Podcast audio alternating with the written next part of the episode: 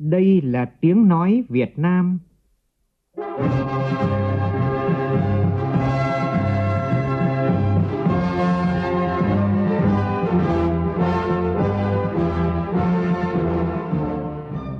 là tiếng nói Việt Nam, phát thanh từ Hà Nội, thủ đô nước Cộng hòa xã hội chủ nghĩa Việt Nam.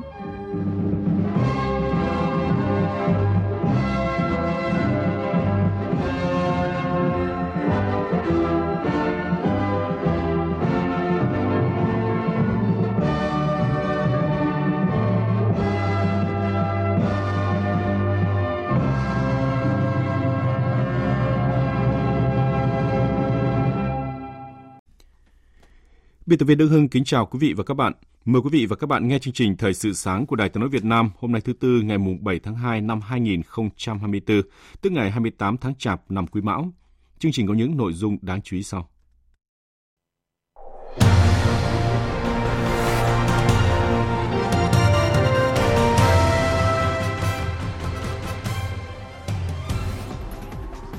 Thủ tướng Chính phủ có công điện yêu cầu tăng cường kết nối logistics, thúc đẩy tiêu thụ xuất khẩu nông lâm thủy sản. Bộ Văn hóa Thể thao và Du lịch yêu cầu các địa phương cần phải giám sát chặt chẽ lễ hội lớn tập trung đông người. Thành phố Hồ Chí Minh khai mạc hội Hoa Xuân Tết Giáp Thìn. Trong phần tin thế giới, công ty Meta sẽ gắn nhãn đối với ảnh do trí tuệ nhân tạo AI tạo ra trên nhiều nền tảng và được chia sẻ với hàng tỷ người dùng mạng xã hội. Tòa phúc thẩm Liên bang Mỹ ra phán quyết tước quyền miễn trừ truy tố của cựu Tổng thống Donald Trump.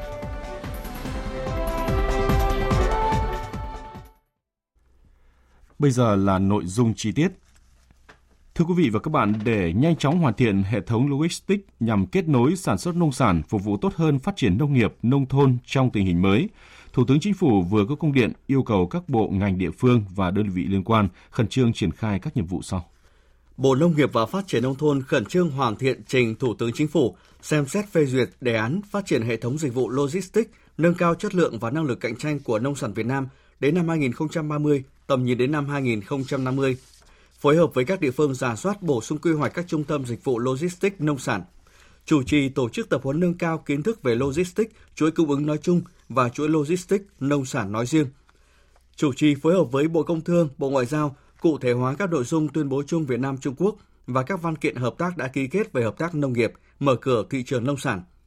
Bộ Công Thương khẩn trương xây dựng trình Thủ tướng Chính phủ phê duyệt chiến lược phát triển dịch vụ logistics Việt Nam thời kỳ 2025-2035, tầm nhìn đến năm 2045. Bộ Kế hoạch và Đầu tư bố trí vốn phát triển hạ tầng giao thông, hạ tầng cho các trung tâm logistics nông sản.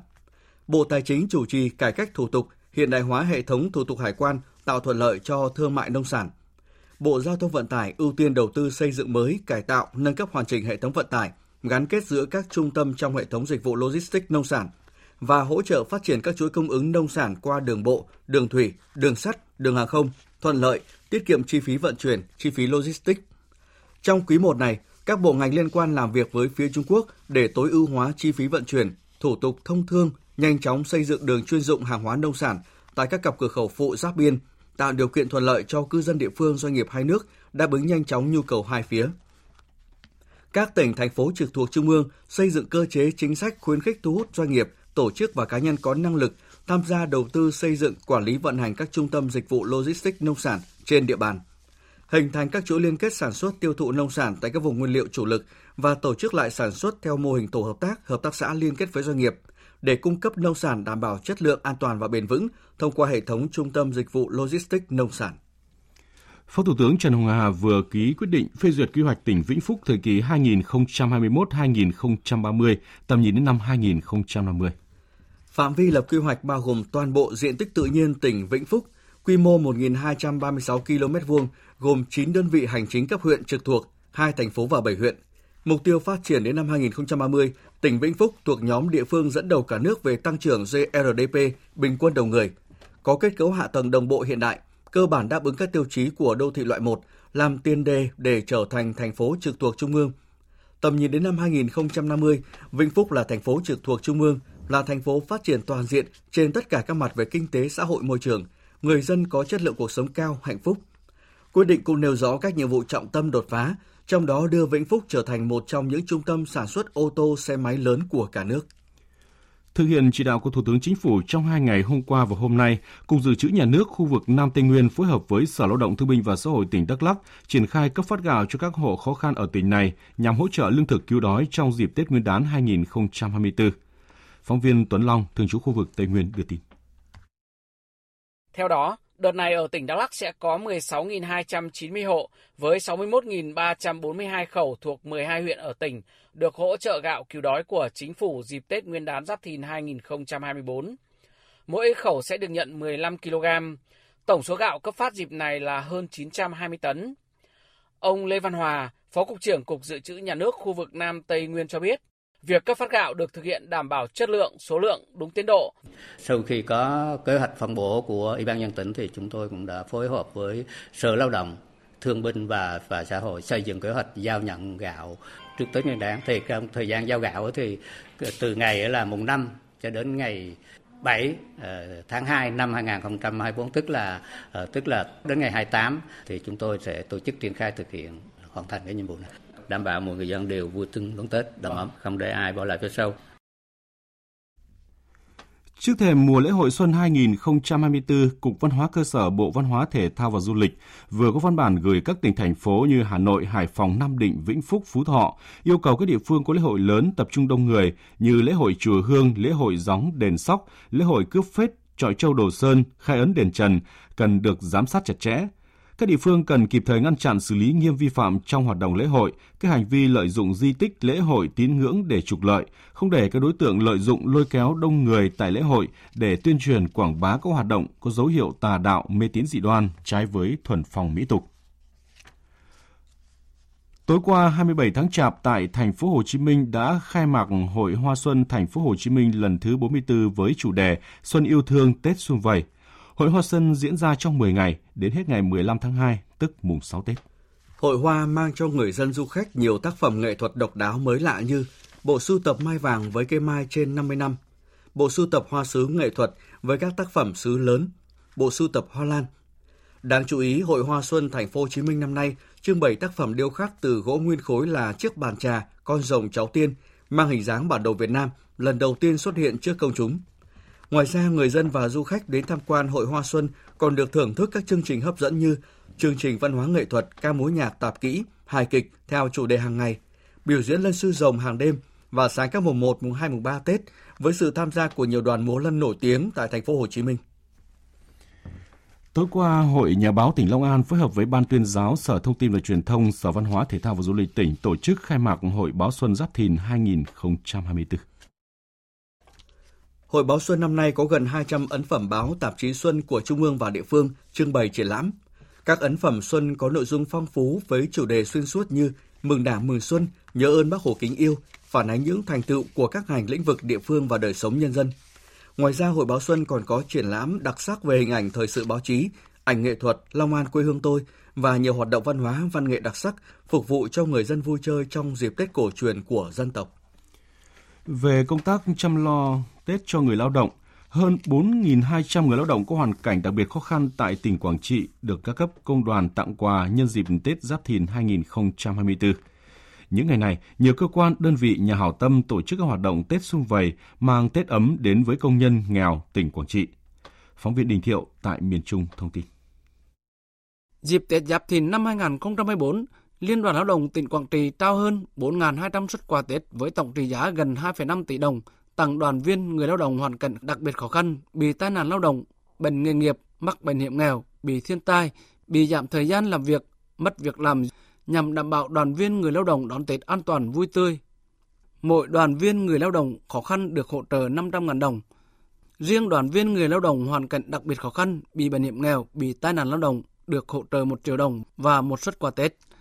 Ngoài ra, chương trình chờ Tết công đoàn do Tổng Liên đoàn Lao động Việt Nam tổ chức đã tặng 2.000 thẻ mua hàng cho đoàn viên người lao động trong tỉnh Quảng Trị, mỗi thẻ mua hàng trị giá 300.000 đồng.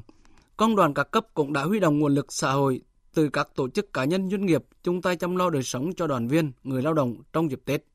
Ông Nguyễn Thế Lập, Chủ tịch Liên đoàn Lao động tỉnh Quảng Trị cho biết, các cấp công đoàn trong tỉnh vận động các cái doanh nghiệp để tranh thủ được được sự hỗ trợ của tổng liên đoàn và trích một phần ngân sách của Liên đoàn Lao động tỉnh để chăm lo cho người lao động, tổ chức các cái chương trình tất niên tại các cái doanh nghiệp ừ, để chăm lo tốt hơn cho người lao động, để người lao động yên tâm gắn bó hơn với à, doanh nghiệp. Mấy ngày nay tại, tại Ủy ban nhân dân xã E Hà Leo, huyện E Hà Leo, tỉnh Đắk Lắk nhộn nhịp bởi tiếng cười nói của các thí sinh về tham gia hội thi gói bánh trưng Tết. Không chỉ nhận được những cặp bánh trưng ấm nóng, những hộ nghèo, người già neo đơn, gia đình có hoàn cảnh đặc biệt khó khăn trên địa bàn xã có được trao những phần quà Tết thiết yếu cho ngày Tết thông qua phiên chợ không đồng. Tôi nhận được món quà này là bánh trưng, gia đình cho tôi rất cảm ơn. Và Tết này là mình có bánh trưng xanh này, bánh kẹo này, trưng bày lên bàn thờ, đã vui vẻ, thấy ấm lòng. Thưa quý vị, cuối năm 2023, tại làng tại Samarkand, Uzbekistan, Tổ chức Du lịch Thế giới đã vinh danh Tân Hóa, huyện Minh Hóa, tỉnh Quảng Bình là làng du lịch tốt nhất thế giới. Đây là làng duy nhất của Việt Nam được các tổ chức này bầu chọn trong danh sách 260 làng đến từ 60 quốc gia tham dự dự giải năm 2023. Tết năm nay là Tết đầu tiên người dân Tân Hóa đón Tết với danh hiệu quý giá này. Mời quý vị và các bạn cùng phóng viên Thanh Hà đến với Tân Hóa và tìm hiểu về làng du lịch tốt nhất thế giới qua phóng sự sau.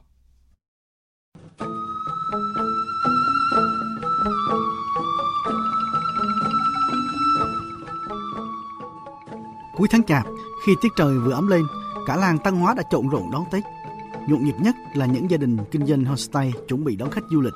Ông Trương Xuân Dương ở thôn Một Yên Thọ, xã Tân Hóa, huyện Minh Hóa, tỉnh Quảng Bình bảo rằng, từ khi kinh doanh dịch vụ homestay, gia đình ông mỗi tháng có thêm thu nhập từ 7 đến 10 triệu đồng.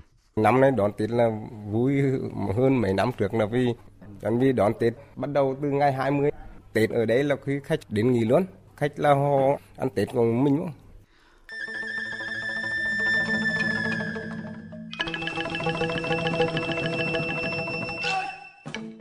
Làng Tân Hóa nằm giữa các dãy núi đá vôi, có nhiều hệ thống hang động tồn tại hàng triệu năm nay. Tân Hóa còn giữ được vẻ đẹp hoang sơ nếu chân du khách. Tân Hóa có nhiều hang động, nên khi lũ lụt, nước thoát chậm, gây nhiều khó khăn trong sản xuất và đời sống nhân dân. Sau các trận lũ lịch sử năm 2010 và 2011, người dân xã Tân Hóa nảy ra sáng kiến làm bè phao sống chung với lũ. Khi người dân sống chung an toàn với những nhà phao, Tân Hóa chú ý đến việc phát triển mô hình làng du lịch thích ứng với thời tiết, cung cấp các trải nghiệm đa dạng cho du lịch, từ homestay, trải nghiệm công việc làm nông, ăn uống tại nhà dân, quầy hàng lưu niệm và trong các dịch vụ khác dành cho khách du lịch. Tân Hóa cũng được đầu tư bài bản trong công tác quảng bá thông qua việc truyền thông giới thiệu về tú làng Tân Hóa. Tết năm nay là Tết đầu tiên cả làng Tân Hóa đón Tết trong tâm thế làng du lịch tốt nhất thế giới. Ông Trương Sơn Bài ở thôn 2 Yên Thọ, xã Tân Hóa, huyện Minh Hóa, tỉnh Quảng Bình cho biết.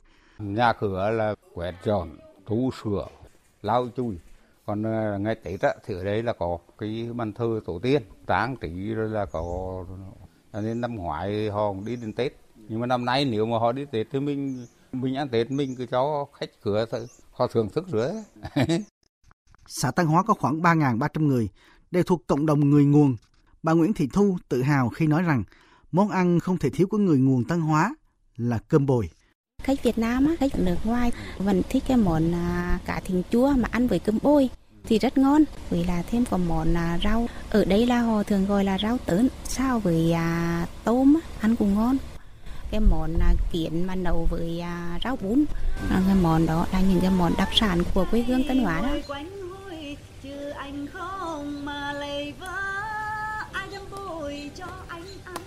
Hồi Việc Tân Hóa đoạt giải thưởng danh giá từ một tổ chức du lịch uy tín của thế giới đã tạo động lực giúp cho Tân Hóa vươn lên, từng bước trở thành trung tâm du lịch trọng điểm vùng Tây Bắc tỉnh Quảng Bình. Hồi lên là hồi lên, nước trong thầy ca rêu ăn rêu, chứ thầy em. Hôm nay là ngày làm việc cuối cùng của công nhân viên chức và người lao động trước khi bước vào kỳ nghỉ Tết Nguyên đán Giáp Thìn kéo dài trong 7 ngày. Lưu lượng giao thông đi lại tại các thành phố lớn dự kiến sẽ tăng cao. Trong ngày hôm qua tại Hà Nội, rất đông người dân đã đổ ra các bến xe để về quê nghỉ Tết. Hành khách về quê nghỉ Tết sớm chủ yếu là lao động tự do, sinh viên các trường đại học. Cũng trong ngày hôm qua, người dân tại thành phố Hồ Chí Minh tiếp tục ra các nhà ga, bến xe, sân bay để về quê ăn Tết.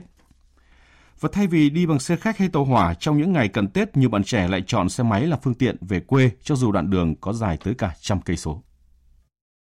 Tranh thủ ban đêm đường vắng, anh Hoàng Văn Huân cùng nhóm bạn khởi hành từ Hải Dương để về huyện Tùa Chùa, tỉnh Điện Biên nghỉ Tết Nguyên đán. Sáu người mặc áo mưa để càn bớt gió lạnh, đi trên ba chiếc xe máy lình kỉnh hành lý, sẵn sàng vượt hành trình gần 400 km để về với gia đình sau một năm xa quê. À, tôi từ Hải Dương về Điện Biên ăn Tết đi phương tiện bằng xe máy. Tôi và các bạn à, đành chọn đi vào ban, đêm để tránh đường à, đường xa tắc tắc đường bị đông. Đây có lần đầu đi phương tiện bằng xe máy về quê ăn Tết. Đợt trước tôi đi uh, ô tô thì xe rất là đông, chật chội. Tới việc đi xe máy rất là thoải mái, chủ động được thời gian. Dọc theo quốc lộ 5, nhiều tốp công nhân đi xe máy về hướng Hà Nội. Không ít bạn trẻ lần đầu trải nghiệm về quê ăn Tết bằng xe máy, nên coi đây là chuyến đi du lịch, chẳng vội đi mà nán lại bên đường tìm bạn đồng hành. Với những hành trình dài, có bạn đồng hành sẽ khiến chuyến đi đỡ nhàm chán, con đường cũng như có cảm giác được rút ngắn hơn. Hành trình về nhà đón Tết bằng xe máy sẽ đem lại nhiều trải nghiệm thú vị. Tuy vậy, thời điểm này lưu lượng giao thông rất cao, quãng đường càng xa sẽ tiềm ẩn càng nhiều sự cố ngoài ý muốn. Nên những bạn trẻ chọn đây là phương án về đón Tết với gia đình nên có sự chuẩn bị kỹ lưỡng. Trước dự báo từ hôm nay không khí lạnh sẽ ảnh hưởng đến nước ta, từ ngày mai trời rét đậm, vùng núi có nơi rét hại. Văn phòng Thường trực Ban Chỉ đạo Quốc gia về phòng chống thiên tai đề nghị Ban Chỉ huy phòng chống thiên tai và tìm kiếm cứu nạn các tỉnh thành phố khu vực Bắc Bộ, Bắc Trung Bộ và các tỉnh thành phố ven biển từ Quảng Ninh đến Khánh Hòa các biện pháp phòng chống rét cho gia súc, gia cầm, thủy hải sản và sản xuất nông nghiệp. Cơ quan này đặc biệt lưu ý người dân không sử dụng bếp than tổ ong để sưởi ấm trong phòng kín để tránh thiệt hại về người.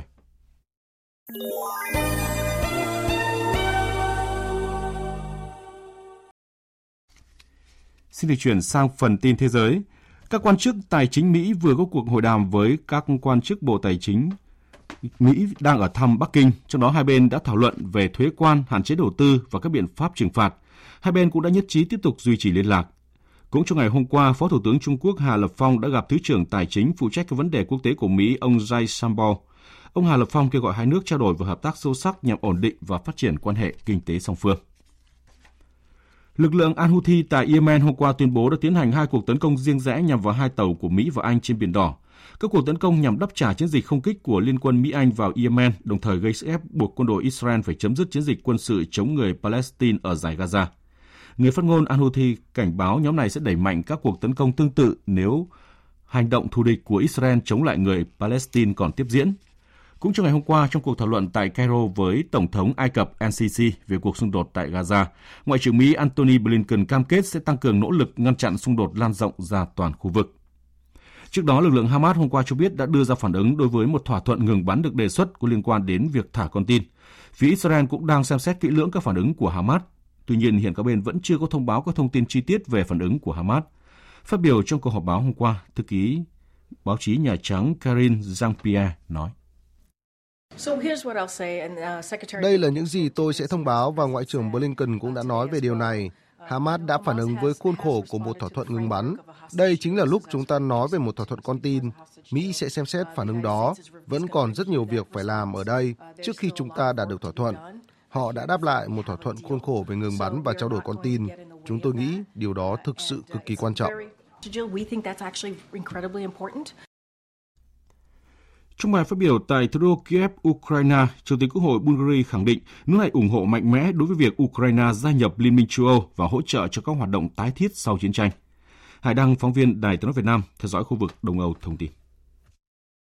Chủ tịch Quốc hội Bulgaria Zeliakov khẳng định cam kết của Bulgaria trong việc cung cấp sự hỗ trợ cho Ukraine, đồng thời nhấn mạnh các sáng kiến viện trợ nhiều mặt của Bulgaria, từ hỗ trợ quân sự đến viện trợ kinh tế và nhân đạo. Chủ tịch Quốc hội Zeliakov nhấn mạnh sự sẵn sàng của Bulgaria trong việc đóng góp cho các nỗ lực tái thiết sau chiến tranh của Ukraine, sự hỗ trợ về chuyên môn của các công ty Bulgaria trong phát triển cơ sở hạ tầng.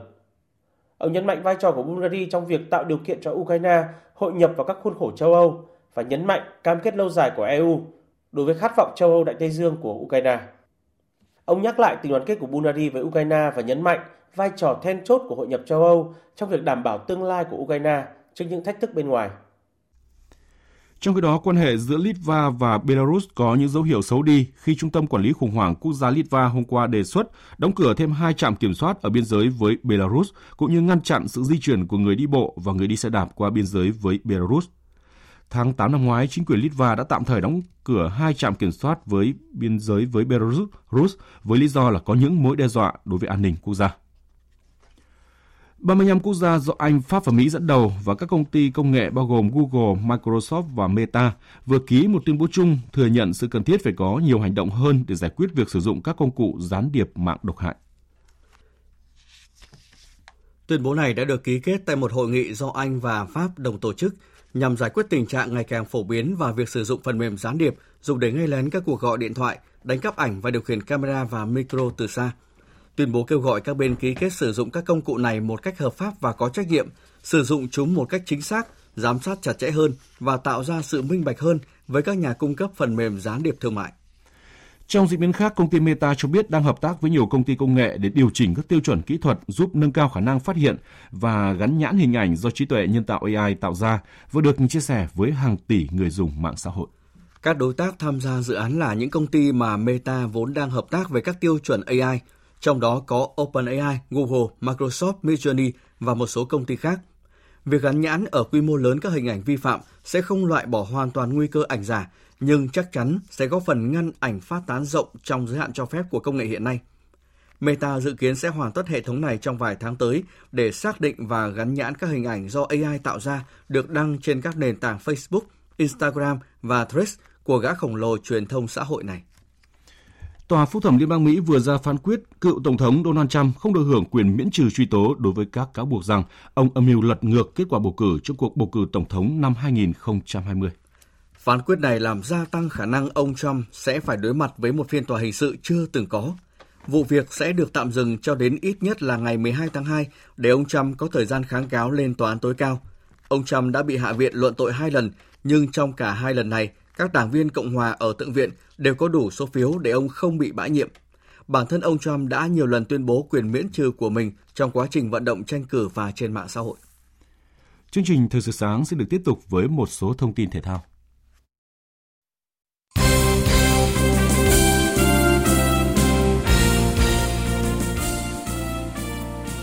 Câu lạc bộ Công an Hà Nội tiếp tục cho thấy phong độ cao dưới thời tân huấn luyện viên Kiatisak khi hạ Nam Định 4-3 ở trận giao hữu đáng chú ý diễn ra chiều qua. Sau trận này, toàn đội sẽ nghỉ Tết Nguyên đán trước khi trở lại tập luyện để chuẩn bị gặp câu lạc bộ Thành phố Hồ Chí Minh trên sân nhà hàng đẫy vào ngày 18 tháng 2 tới. Theo lịch thi đấu, vòng 9 V-League sẽ trở lại vào ngày 17 tháng 2 tới, tức mùng 8 Tết âm lịch. Việc giải đấu diễn ra sớm khiến các đội phải rút ngắn thời gian nghỉ Tết, đa phần chỉ nghỉ từ 5 đến 6 ngày. Để có sự chuẩn bị tốt cho vòng chung kết U20 nữ châu Á 2024 diễn ra vào tháng 3 tới, đội tuyển U23 nữ Việt Nam đã hồi quân từ giữa tháng 1 và đang trong giai đoạn rèn luyện tại Trung tâm Đào tạo bóng đá trẻ Việt Nam.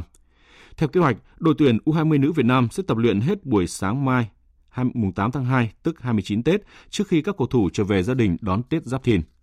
Toàn đội sẽ hội quân trở lại tập luyện vào chiều ngày 12 tháng 2, tức mùng 3 Tết, để chuẩn bị tham dự vòng chung kết U20 nữ châu Á 2024 diễn ra tại Uzbekistan. Nhà cầm quân người Nhật Bản Akira cho biết. Sau Tết, chúng tôi sẽ rèn luyện lại thể lực cho các cầu thủ và củng cố thêm về thể lực. Tiếp đến, chúng tôi sẽ dành nhiều thời gian tập luyện về kỹ chiến thuật và có thêm những trận đấu giao hữu để có sự chuẩn bị tốt nhất cho giải đấu. Đêm qua, Jordani đã đạt kỳ tích lịch sử với chiến thắng 2-0 trước Hàn Quốc ở bán kết Asian Cup để ghi danh vào chung kết giải đấu lớn nhất châu Á cấp đội tuyển. Đối thủ của Jordani sẽ là đội thắng ở cặp đấu giữa Iran và Qatar vào 22 giờ tối nay theo giờ Việt Nam. Chung kết Asian Cup diễn ra vào ngày mùng 10 tháng 2 tới. Và trước khi kết thúc chương trình là những thông tin về thời tiết. Dự báo thời tiết Phía Tây Bắc Bộ có mưa nhỏ vài nơi, sáng sớm có sương mù và sương mù nhẹ, trưa chiều giảm mây trời nắng, sáng và đêm trời lạnh, riêng khu Tây Bắc trời rét, nhiệt độ từ 14 đến 29 độ, riêng khu Tây Bắc có nơi trên 30 độ. Phía Đông Bắc Bộ và Thanh Hóa, ngày có mưa nhỏ, mưa phùn và sương mù, đêm có mưa mưa nhỏ, từ chiều tối và đêm, gió chuyển hướng đông bắc cấp 2, cấp 3, vùng ven biển cấp 3, cấp 4, sáng trời lạnh, vùng núi trời rét, từ đêm trời chuyển rét, nhiệt độ từ 13 đến 24 độ, vùng núi có nơi dưới 9 độ. Khu vực từ Nghệ An đến Thừa Thiên Huế có mưa nhỏ vài nơi, sáng sớm có sương mù và sương mù nhẹ, trưa chiều giảm mây hưởng nắng, nhiệt độ từ 16 đến 29 độ, phía Nam có nơi trên 29 độ. Khu vực từ Đà Nẵng đến Bình Thuận, ngày nắng, đêm không mưa, nhiệt độ từ 22 đến 32 độ. Tây Nguyên ngày nắng đêm không mưa, nhiệt độ từ 18 đến 32 độ, có nơi trên 32 độ. Các tỉnh Nam Bộ, ngày nắng đêm không mưa, nhiệt độ từ 23 đến 34 độ, có nơi trên 34 độ. Khu vực Hà Nội, ngày có mưa phùn và sương mù, đêm có mưa mưa nhỏ. Từ đêm gió chuyển hướng đông bắc cấp 2 cấp 3, sáng trời lạnh, đêm trời chuyển rét. Nhiệt độ từ 14 đến 24 độ. Dự báo thời tiết biển, Bắc Vịnh Bắc Bộ có mưa vài nơi, sáng sớm có sương mù và sương mù nhẹ, đêm có mưa rải rác. Tầm nhìn xa trên 10 km, giảm xuống dưới 1 km trong sương mù. Gió đông bắc đến đông cấp 3 cấp 4. Từ đêm gió chuyển hướng đông bắc cấp 6, giật cấp 7 cấp 8, biển động. Nam Vịnh Bắc Bộ có mưa vài nơi, sáng sớm có sương mù và sương mù nhẹ, đêm có mưa rải rác, tầm nhìn xa trên 10 km, giảm xuống dưới 1 km trong sương mù. Gió đông nam cấp 3 cấp 4, từ đêm gió chuyển hướng đông bắc cấp 6, giật cấp 7 cấp 8, biển động. Vùng biển từ Quảng Trị đến Quảng Ngãi có mưa vài nơi, gió đông nam cấp 3 cấp 4. Vùng biển từ Bình Định đến Ninh Thuận không mưa, gió đông đến đông bắc cấp 3 cấp 4. Vùng biển từ Bình Thuận đến Cà Mau, gió đông bắc cấp 4. Vùng biển từ Cà Mau đến Kiên Giang và Vịnh Thái Lan không mưa, gió nhẹ. Khu vực Bắc Biển Đông có mưa vài nơi, gió đông cấp 3, cấp 4, đêm gió chuyển hướng đông bắc cấp 6, giật cấp 7, cấp 8, biển động. Khu vực giữa Biển Đông không mưa, gió đông bắc đến đông cấp 3, cấp 4.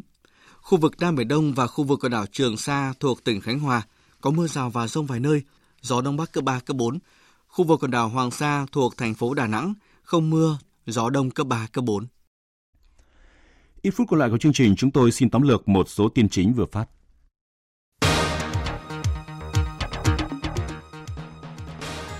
Thủ tướng Chính phủ vừa có công điện yêu cầu tăng cường kết nối logistics thúc đẩy tiêu thụ xuất khẩu nông lâm thủy sản. Trong đó yêu cầu trong quý 1 này, các bộ ngành liên quan làm việc với phía Trung Quốc để nhanh chóng xây dựng đường chuyên dụng hàng hóa nông sản tại các cặp cửa khẩu phụ giáp biên, tạo điều kiện thuận lợi cho cư dân địa phương, doanh nghiệp hai nước đáp ứng nhanh chóng nhu cầu hai phía. Bộ Văn hóa Thể thao và Du lịch vừa có văn bản yêu cầu các địa phương có lễ hội lớn tập trung đông người như lễ hội chùa Hương, lễ hội gióng đền sóc, lễ hội cướp phết trọi châu Đồ Sơn, khai ấn đền Trần cần giám sát chặt chẽ không để các đối tượng lợi dụng để tuyên truyền quảng bá các hoạt động có dấu hiệu tà đạo, mê tín dị đoan trái với thuần phong mỹ tục. Dự kiến trong vài tháng tới, công ty Meta phối hợp với nhiều công ty công nghệ điều chỉnh các tiêu chuẩn kỹ thuật giúp nâng cao khả năng phát hiện và gắn nhãn hình ảnh do trí tuệ nhân tạo AI tạo ra được đăng tải trên nền tảng mạng xã hội của gã khổng lồ truyền thông xã hội này. Tòa phúc thẩm Liên bang Mỹ ra phán quyết tước quyền miễn trừ truy tố của cựu tổng thống Donald Trump với các cáo buộc ông âm mưu lật đổ lật ngược kết quả bầu cử trong cuộc bầu cử tổng thống năm 2020. Tới đây chúng tôi cũng xin kết thúc chương trình thời sự sáng nay của Đài Tiếng nói Việt Nam. Chương trình do các biên tập viên Đức Hưng, Hải Yến, phát thanh viên Thành Tuấn, kỹ thuật viên Trần Tâm phối hợp sản xuất và thực hiện, chịu trách nhiệm nội dung Lê Hằng.